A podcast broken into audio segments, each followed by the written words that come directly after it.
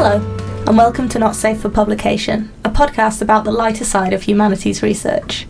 I'm Georgia. I'm Jessica, and with us today is Richard Gibson. Hello. Richard, hi, welcome. Thanks for having me. It's great to have you here. So could you start by telling us a little bit about yourself, how you came to be here at Manchester, what year of your PhD you're in?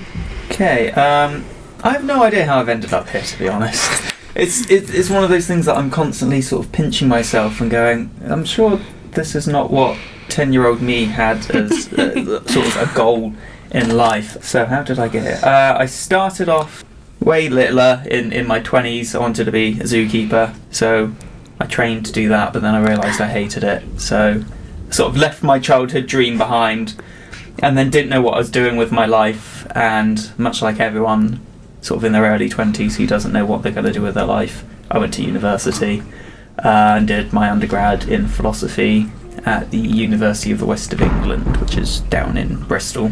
I was alright, did okay at that, so, and I thought, I'll go back to uni because I don't know what I'm doing again. Went to King's College London, did alright there, and then 2 years later, once again thought, I'm not sure what's happening, and got accepted to do a PhD here at Manchester over in the law school. That's amazing. I mean, I'm really interested in the zookeeper thing. I know. I feel like most of us were at one point like, I'm just going to be a zookeeper. And you actually did it. Yeah, it's not all it's cracked up to be. I imagine there's a lot of poo involved. That is why it's not all it's cracked up to be. There's a poo and lots of counting animals. It always seems like that's the only time the zoo's in the news is when it's like they're counting all the animals for the year. And it doesn't match up. There should be four more and they're not here. I feel like there should be four more tigers and they're not here. Depending on the animal, I think there's a variance. It's allowed. Okay to be out by four bats. It's not okay to be out by four tigers. It's when you're out and it's like, well, we have twice as many animals as we thought we had.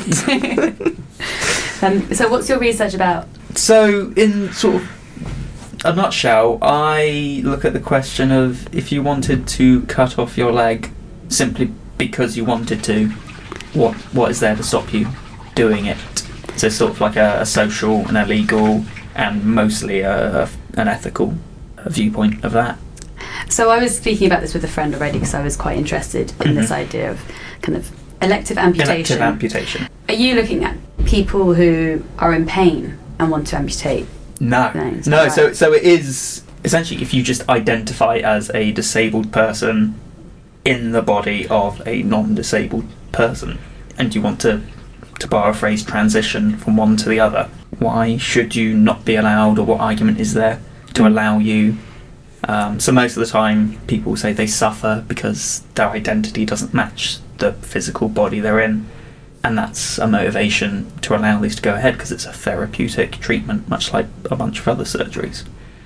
And this is, I suppose, that we are specifically talking, you said, you used the expression before, why shouldn't you cut off your leg, but we're not talking about why shouldn't you cut off your own leg so much as why shouldn't someone cut off your leg for you? Yes. Yeah, I tend to phrase it like that just to be a bit controversial. Yeah, I can imagine in my head that someone's sitting in their bedroom like cutting off their leg, but no, it's kind of, yeah. One of the sort of hooks of this that really gets people interested is that people do it to themselves. If they don't have, surgery at a hospital is ruled out, people will either cut off a leg themselves or damage their leg so badly that when they turn up to hospital, a surgeon has to do it. Right. Or the classic going onto the black market and trying to find a dodgy back alley surgeon. I'm fascinated. I feel like I've got like 1,000 questions, but I don't really know where to start. Mm-hmm. So, well, I will start with, how did you find this as a topic? What brought you to this? So it was part of my master's. Sort of one of the sessions they did in bioethics was on extreme body modification, and this was sort of one of the things that cropped up there. And up until that point, I'd always been really interested in sort of questions around human enhancement. So intervening in someone's body, in, say, a physical or mental capacities, using technology or drugs or what have you. Sort of cyberpunk question. Yeah, to improve their body, make them stronger or faster or smarter, or whatever metric you want to use. But when I came across this subject, it really turned on its head this idea about how do we define enhancement. Because the people receiving these amputations would consider themselves enhanced in a sort of a well-being way. They feel better than they did before, but by all sort of contemporary standards, we consider them less able, you know, disabled. And it's just that juxtaposition between how they feel in and of themselves and how society values their body that really just got me hooked. And I had the same thing you do, where suddenly questions just kept falling into my head and I couldn't answer them quick enough, so I thought I'd get paid to do it. Yeah, like all of us, right? Yeah. It's funny that said, like the semiotics of well-being. It's, I mean, we talk about it in terms of like healthy food or whatever. What is healthy food? Is it healthy if it makes you feel better? And that, I guess it's the same with enhanced. Are they enhancing their bodies by amputating themselves? What sort of is your approach? Are you coming at this from quite a theoretical approach, or are you dealing with people who have had this experience, people who want to and have been denied? So it's pretty much all theory, because my background is in philosophy. It's just a lot easier than trying to branch out and do surveys and talk to people and all that jazz. I'd love to do that part and do all the empirical research, but it's a very rare condition. There aren't many cases in the UK, and trying to get funding to fly up to America repeatedly is probably not going to happen. So that would be the postdoc, maybe. Yeah. So you're finding in America it's slightly more common? Yeah, I doubt it's because there are more cases there than there are anywhere else in the world.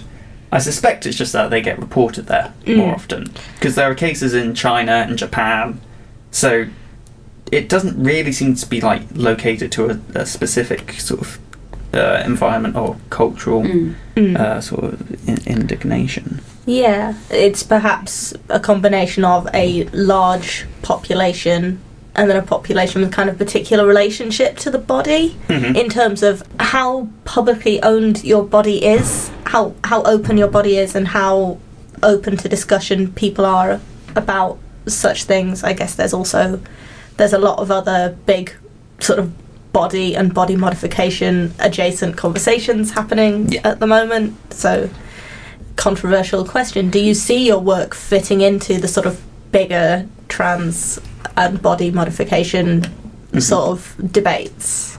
So the trans one is a very tricky question or comparison. I imagine. So I'm trying to avoid doing it too much, but that's in a way difficult because a lot of the language that's used to describe the specific conditions I look at have on purposely been transported over as a means to try and import some of the sort of borrow some legitimacy. Yes, borrow the legitimacy that the trans community has been able to build up over the past several decades. Yeah, I noticed you using words like people who identify and things, and I just think that's such an... it's hard to understand why that feels like strange language to use when we've become quite comfortable with it in other contexts. Well, yeah, I mean, when you started talking about the trans cultural language, also transracialism as well, which is like a new thing that even undergrad students are now starting to talk about as well now, and part of like that development of what it means to be trans anything. Yeah. I think it's fascinating. I'd never heard of this. What would you have? You got? Do you use any sort of terminology to describe kind of your kind of subject of people who identify as a... Yeah, so there's generally sort of major terms. So the first is wannabes, who are people who want to transition from being able-bodied to disabled-bodied or impaired. Like wannabes, that's interesting. Wannabes, pretenders, so people who will pretend that they are... they have had an amputation or whatever, so they will bind their leg up and they'll use wheelchairs to go about their daily business, but they are medically perfectly able-bodied. So with your subjects, with the you know, the people who you would be, I know it's say people, but you know, I know it's come from a philosophical standpoint, but do they It's so hard, because when you were saying they bind themselves, you know, to fit or sit in a chair, yeah. Do they see themselves, or do they feel like they can't walk, or that is what they want to do? Are they open about the fact that they can walk but choose not to? Or do they feel themselves to be disabled? They're perfectly aware that their limb is fine, they can walk. What they're doing can be seen as a bit, well, I guess for lack of a better phrase, perverse by some people, pretending to be disabled when you're not. Yeah. But they will often do it as a means of alleviating the suffering that they have by experiencing their daily life as a person who has no impairments, no mobility issues. So it's commonly seen as a form of, like, an outlet, like some way to relieve the pressure and to at least pretend to be in the body in which they wish to be in. So quite often, once again, borrowing from terminology from the trans debate, they'll try and pass as a disabled person. So they will travel to a different city where no one's going to know them, get in their chair and go about just the day like that, and then get back to their car, put it all away and drive back. But they're fully aware this is kind of a taboo thing to do, and they will hide it from their families for years, decades. Yeah, almost sort of the cross-dressing of sort of physical ability, as opposed to sort of, as you were saying, people who seek more of a medical intervention just to sort of put it on for a while and then go home. It's one of those things that's just so hard to... It's so far outside of one's daily experience that it's really hard to... Yeah, but I can imagine that it's not as, like, uncommon... As you think. Well, I was thinking in terms of people who might be in some sort of kind of chronic pain. Are they included in these debates? They're not. With chronic pain, there is still the question of, is this chronic pain being caused by some sort of medical condition? But otherwise than that, is their limb perfectly healthy? But it's much easier to understand why someone would want a limb amputated if it looked fairly normal. By all tests, it was normal, except for the fact it was causing them chronic pain. We'd quite easily just go, okay, well, if you remove a limb, you remove the pain. Yeah. Perfectly fine.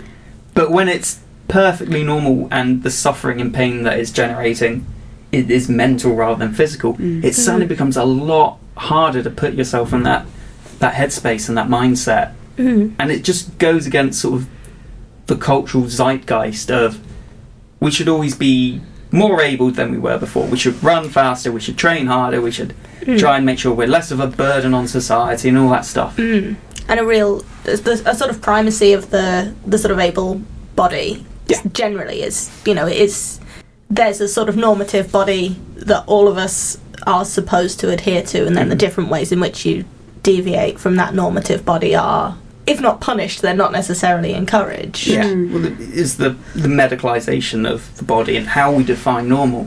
So I'm doing my PhD by publication, so I've got to do, like, different papers and then work them together into my final thesis. Sure. Wow. And my first paper is on this idea about, well, if the normal body is what we call healthy, what do we mean when we say the normal body? What is it to be normal? Yeah. Is it just the adhering to what is common, 2 arms, 2 legs, 2 eyes, what we consider statistically normal? Is that the same as actually being healthy? Or do we just assume that's the healthy body because that's what most people have? And it crosses over with so many different debates around our bodies and what we do with them and what they should look like and how they should behave. I wanted to ask about, because what this makes me think about is Munchausen syndrome. Yeah. I suppose because of my own feelings and prejudices, it's quite hard to imagine what's desirable about having less mobility than I have now. But I can imagine that one of the things that might be desirable about it is a kind of attention or a kind of willingness of people to make allowances for you, to notice you in a particular way. Yeah. Is that something that sort of comes up in your understandings of it? It does. It's something I'm trying to frame out in sort of the start, because things become a lot more tricky when you're coming to questions about autonomy and whether someone can consent to the surgery in the first place. If you're then asking other questions about, well, are they only doing it because they have something like Munchausen's where they, you know, they just want to be cared for and attention seeking all the time. Mm. And again, I mean, I assume that while that must account for, it could account for a non-zero number of cases. Mm-hmm. It seems likely that, you know, what we know about Munchausen's is it tends to express in much less drastic ways, right? Like, it's just sort of constant complaints that are hard to diagnose, rather than something that's as and maybe don't ever really want to be diagnosed if it's the process of being. Yeah, the medicalisation of it, absolutely. Yeah. It's a very extreme measure to go to if you've got something like Munchausen. So there's a lot less drastic things to do than having a limb amputated and becoming impaired. What I wanted to ask was this idea of, like, if you were to get your leg amputated and you got a prosthetic, do you look at prosthetics? Do you look at prosthetics as a more desirable form of leg, like a prosthetic leg? Is that something you've touched upon? So I'm working on something at the moment. I say I'm working on it. I've technically finished it, but I don't think it's good enough, so I'm still working on it. When it's probably going to be good enough. It's never going to be good enough. It's whether it's, you know, not as bad as it needs to be. But that looks at the impact of advanced prosthetics on, say, elective amputation, and just this question of, if you had a prosthetic that was as good as a biological limb, why couldn't you just have your biological limb amputated and have this put on? What does that mean for questions like, well, we can't make people disabled. Is that person disabled if their artificial limb is just as good as the one they had before? And there's it does come very much back to the sort of the so-called cyberpunk implications of body augmentation like that. What it makes me think of, and this is going to seem like a real leap, but I was thinking about it, is, you know, army dogs, they knock out all their real teeth and fit them with titanium teeth. Really? Yeah. So the dogs that they used when they were, like, hunting Bin Laden and stuff, the SEAL Team 6 dogs, had all of their like, front canines forward were replaced with titanium teeth. And, you know, obviously it's a dog and they don't have to worry so much about consent or anything, but there's no question there of, like, oh, we'll just take out all the dog's fallible problem teeth and at extreme expense replace them with teeth that won't break and that will do more damage and make the dog a more effective weapon.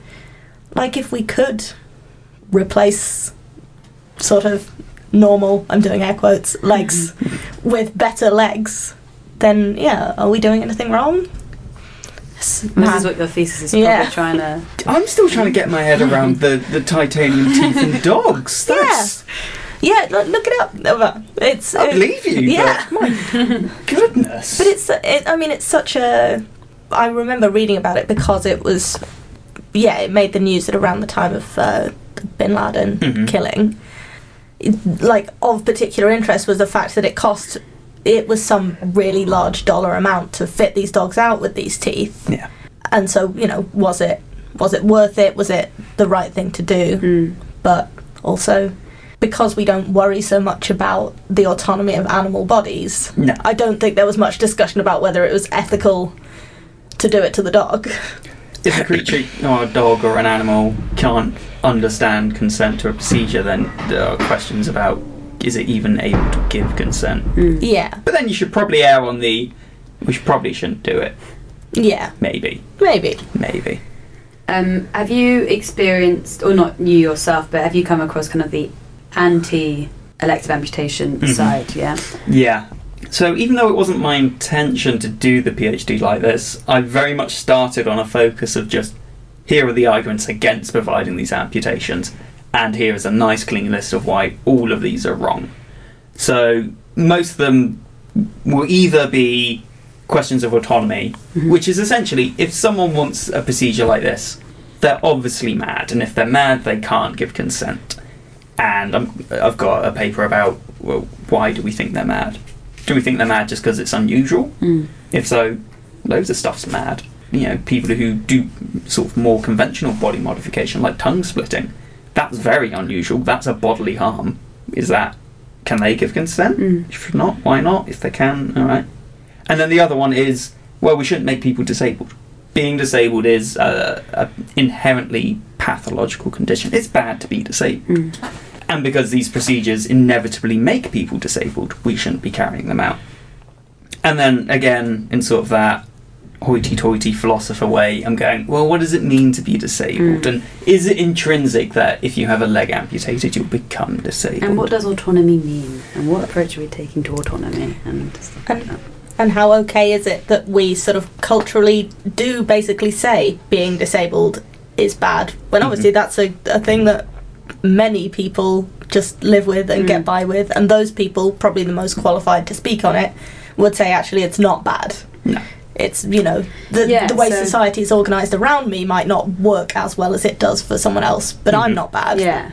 And so have you come across disabled people being anti these elective activities? Yes. It's one of the questions I get asked regularly at sort of conferences, and even at like parties and stuff when I start talking to people about this, is, well, what do disabled people think about this? Sort of, what's the one message that the disabled community what does this bring across? Say? Yeah, and it's like, there's going to be people for it and people against it, because there's not a spokesperson. It's not like they unionise and all come together and then go, right, what's the official message we're going with, guys? Mm. So yeah, there are people against it who say, why would you want to do this? I experience hardships in my life that I wouldn't if I didn't have whichever disability it is. But on the flip side, there's other people who say, like, if they're suffering as they are and transitioning to this other way of life means they're not suffering, where's the issue with that?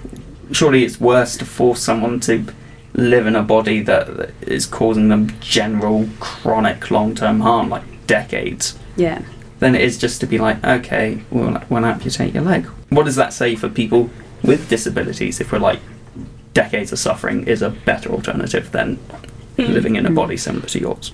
So it is very much an ethics PhD that you're kind of dealing with. What sort of like methodology do you use? Oh, I hate that question so much. Always having to ask it and answer it. I'm so confused by that. Like when people ask, like when I've got to write a methodology section, I'm just looking at it going, I read some books. Well, and it's become such a thing in history as well. Like when I started my undergrad, I never had to write about methodology, and now it's like, where's your methodology section? I'm like, I don't know, I'm not a sociologist, but everyone has to do it now. So yeah, I originally started off with like a specific sort of ethical framework that I was going to use called principalism, and sort of trying to balance different principles and come to some sort of conclusion at the end, and it just hasn't happened. As I've gone through, it's fallen by the wayside, and I've just written my papers and sort of gone, I'm not entirely sure what my method has been. I'm sure there's one there. I'm sure there is a name for it. If any of my examiners are listening to this, I have a great method and you will be amazed by it. But all I've done is just read work and think about it and go, that doesn't seem right, and here's the rationale. So your sources are other philosophical texts? So I've used a lot of different stuff. So there's been sort of what is commonly known as like bioethics texts, so like first-hand accounts and case studies, a lot of scientific like journals. That's cool. For like the paper on neuroprosthetics, there's been like technology and engineering and neurochemistry and all stuff that I'm not particularly au fait with. It's been very sort of dispersive, but at the heart of it is this bioethics philosophy approach that just seems to come like naturally to me now, and I don't know when that happened. I remember trying really hard at my undergrad, and now it's just happening. Now you can do it. Yeah, it's part of the experience, isn't it? It's that kind of like creeping, becoming, not if not competent, then more competent. Yeah, or like actually knowing how you read people writing about like selfhood or like oral history for me, and then I realised I can actually write this stuff now, and I don't know when that happened, but it did. You're slowly having to go to a dictionary every now and then to look and be like, what does that word mean? One of the things that we like to ask the guests on our podcast is if they have something funny or humorous or sort of lighthearted from their research to share with listeners. I'm really struggling with this, which is quite depressing the more I think about it. Where were we in 2019, I went and did a conference in New Orleans, which sounds great, but it was hot. It didn't drop below 30 degrees the entire time I was there, like even at night. It was dreamy. It was awful. But humid, right? Yes. Oh, they can't A weird fact about New Orleans, they can't bury their dead below ground because it's so moist they don't decompose properly. So they have, that's why they, like, New Orleans is famous for its mausoleums and whatnot. Anyway, that's a side note. So yes, and I met some people there. One day we were hiding in the Starbucks because they had air conditioning, and we were like, oh, let's go and explore the city a bit. There's nothing really on at the conference that anyone's particularly interested in, so we'll go out and we'll have a look at New Orleans. It smelled really bad because New Orleans is a bit of a party city, and there was just vomit in the streets at that time of day still, and it was just baking and boiling and smelled awful. Again, another side note. And we went to a sort of voodoo museum thing, because obviously voodoo's quite a big thing in New Orleans, or at least the touristy part of it is. And they had all the things you'd normally expect in the voodoo museum, sort of shrunken heads and other little shrunken body parts and knickknacks and whatnot. But we decided we didn't want to go in. So we then went to the Museum of Serial Killers. Or something along those lines, or the New Orleans Museum of Murder, or something like that. And we thought, oh, it would be great. No, the New Orleans Museum of Death, that was it. And we thought it would have stuff about how they can't bury their dead below ground, and all these other sort of things about how they cope. But it was, in fact, just a museum of serial killers. And they had the weirdest stuff in there, just like, I think the underwear Ted Bundy was wearing when he was executed, and like loads of letters from the clown that was also a serial killer, John Wayne Gacy. That's the one. They had stuff and just like all this random stuff. That was very quick. Number one fan out here. No. I'm still waiting for the funny part of the story to come in. There was a clown, which is normally terrifying, but in this case even more so.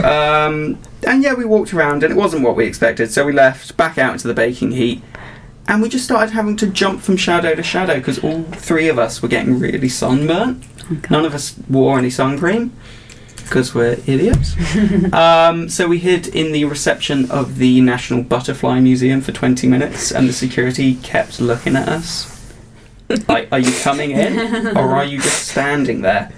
And they eventually asked us to leave, and that is the least funny story I've ever told that was meant to be funny. It's a travel conference story. It's like my conference stories are not that fun. Yeah, my conference stories are also not that fun. I feel like it's a great example of a story about a conference where there's nothing on, so you do something else. Yeah. I had a similar experience at the conference I went to in June, where I was kind of like, well, I've travelled halfway across the world for this. I gave my paper yesterday. I'm in one of the greatest cities in the world. Am I really going to go and watch someone else's papers? Nah, like, go to cool museums. Loiter at the butterfly space. Yeah, oh, it was wonderful. I kind of wish we went in now, but it was something like $20, and as much as I love butterflies... Were they live butterflies? Oh, God, that would be terrible if they weren't. Oh, yeah, but I thought they just, yeah, like pinned. Yeah. That's what I was imagining. Oh, no, this was... They were all alive, and they were flying around in enclosures. You would probably have... Like, the humidity would have been off the charts. Yeah. Yeah. Oof, no. When you were talking about it, I was flashing back to... going to Vietnam at the height of summer, and just like you walk for 5 minutes and your clothes are soaked through. You at that point just can't do anything, can you? Yeah, you just gotta embrace it. Yeah, the people who live there are just like, it's not that bad. I'm just like I can't go on.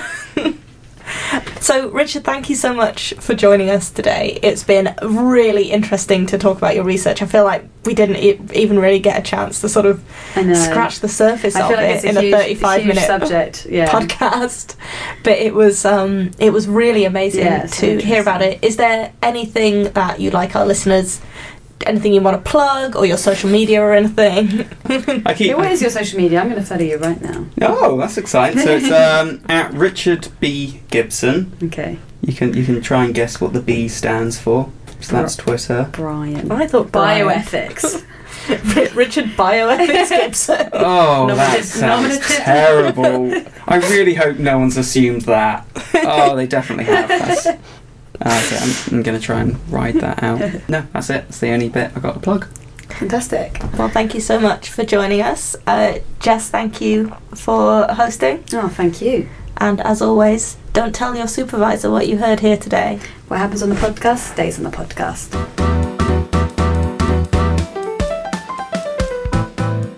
Not Safe for Publication is a podcast by and for the research students of the Faculty of Humanities at the University of Manchester.